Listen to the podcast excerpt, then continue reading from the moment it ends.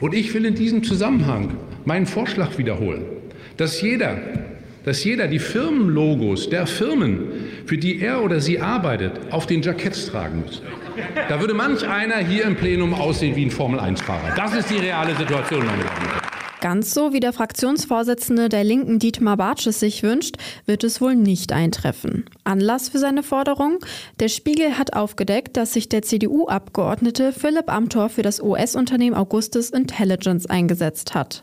Gleichzeitig hat Amthor von dem Unternehmen Aktienoptionen angeboten bekommen. Nun ist ein Lobbyregister in Planung. Es soll genau solche Geschäfte im Hinterzimmer verhindern. Ist das Problem damit gelöst? Ich frage mich, was bringt transparenter Lobbyismus? Mein Name ist Dena Jansen. Hi.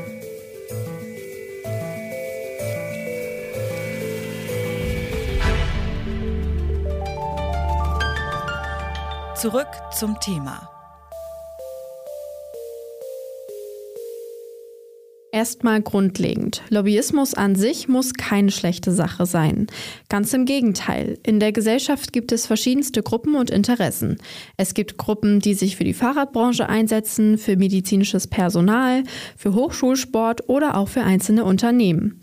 Diese können und sollen sich sogar an die Politik wenden, damit Sachverhalte aus verschiedenen Perspektiven diskutiert werden können. Wann fängt Lobbyismus also an, ein Problem zu werden? Das hat mir Timo Lange von Lobby Control erklärt. Die Initiative fordert unter anderem transparenten Lobbyismus. Es ist natürlich dann ein Problem, wenn, wenn das eine starke Schieflage hat. Also wenn zum Beispiel besonders einflussreiche Lobbyisten ähm, oder Organisationen, Unternehmen, die große, über große finanzielle Mittel auch verfügen, äh, es schaffen, bestimmte ähm, ja, Entscheidungen oder Gesetze so stark zu beeinflussen, dass dann andere schwächere Interessen unter die Räder kommen oder eben äh, die Allgemeinheit eigentlich einen, einen Schaden davon trägt. Und wir wissen eben auch nicht immer ganz genau, wer steckt eigentlich hinter welchem Interesse oder wel welche Organisation wird von wem finanziert. Die Situation momentan sieht so aus. Bisher gibt es eine öffentliche Liste, die Auskunft darüber gibt, welche Verbände beim Bundestag registriert sind. Der Eintrag in diese Liste ist freiwillig. Darüber hinaus gibt es noch andere Möglichkeiten, Informationen zu erfragen. Keine aber soll so viel Transparenz bieten wie das geplante Lobbyregister. Momentan ist aber noch unklar, wann und wie dieses Register eingeführt wird. Der Gesetzentwurf ist nämlich noch nicht verabschiedet worden. Grundsätzlich ist aber ein verpflichtendes Register geplant. Da müssen sich all diejenigen eintragen, die Lobbyarbeit gegenüber Mitgliedern des Bundestages oder der Bundesregierung ausüben. Dieses Register wäre für alle einsehbar. Der Vorteil? Klare Regeln für den Lobbyismus das kann dazu beitragen, dass eben gerade diejenigen, die, die besonders gut aufgestellt sind, ähm, ja, eben vielleicht ein bisschen weniger äh, so agieren können, wie sie es sonst machen. Und äh, Regeln dienen ja dazu, äh, dass es eben einen fairen äh, Umgang miteinander gibt. Und von Intransparenz profitieren eben eigentlich vor allem diejenigen, äh, die eben schon besonders gut äh, vernetzt sind, die besonders eng dran sind äh, an der Politik. Und insofern hilft Transparenz ein Stück weit auf diesem Weg. Zwar werden die meisten Bürger und Bürgerinnen wohl nicht ins Lobbyregister gucken. Für Journalistinnen und Journalisten kann das Register aber ein wichtiges Instrument sein, um mögliche Schieflagen aufzudecken.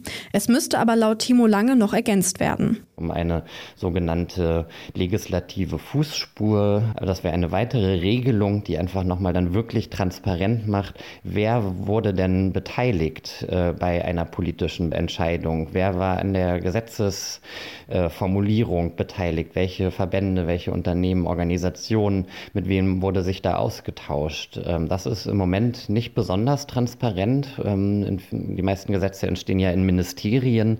Da ist von außen ganz schwer, da reinzugucken. Ähm, und das äh, ist dann schon ein Mittel, wo man sagen kann, äh, das kann dazu beitragen, dass dann, wenn das, wenn die Politik darüber berichten muss, mit wem sie gesprochen hat, dass sie dann mehr darauf achten, dass es auch wirklich ausgewogen zugeht und dass auch diejenigen, die keine so starke Lobby haben, auch gehört werden. Also das sollte das Ziel sein.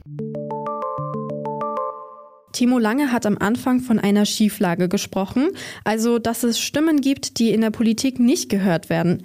Kleinere Gruppen zum Beispiel, die weder viel Geld noch Kontakt in die Politik haben. Was müsste noch passieren, damit auch diese Interessen einen besseren Zugang bekommen? Das habe ich Annette Zimmer gefragt. Sie forscht an der Universität Münster zu Lobbyismus in Deutschland. Also erstmal ist es ja wichtig, dass also bestimmte Interessen überhaupt vertreten sind, dass die eine Vertretung haben. Da gibt es halt die Möglichkeit, dass also sozusagen mit staatlicher Unterstützung dieses Interesse erstmal organisiert wird. Äh, der Pferdefuß dabei ist natürlich, dass also eine hohe Abhängigkeit dann auch wiederum von diesen öffentlichen Mitteln also besteht. Aber ich finde es immer noch besser, dass ein, ein schwaches Interesse überhaupt organisiert ist, als wenn es das gar nicht gibt. Das andere ist natürlich, dass man in den Gesetzgebungsprozess also die schwachen Interessen mit berücksichtigt. Das heißt, dass man also darauf achtet, dass also bestimmte Runden stattfinden, Anhörungsprozesse stattfinden, also dass die Meinung von denjenigen, also die nicht über so viel sag mal, Lobbypower verfügen, dass die dann trotzdem auch gehört wird. Schwächer gestellte Gruppen staatlich unterstützen und integrieren.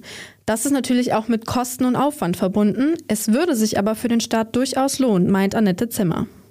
Also für den Staat ist es eigentlich ziemlich schlau. Also wenn er äh, Interessen mit einbezieht bei Entscheidungsverfahren, weil es gibt ja das Konzept also der reflexiven Modernisierung, das sagt, dass man ja, wenn man bestimmte Gruppen mit einbezieht, dann kriegt man vorher schon mögliche negativen Konsequenzen einer Entscheidung im Vorfeld präsentiert.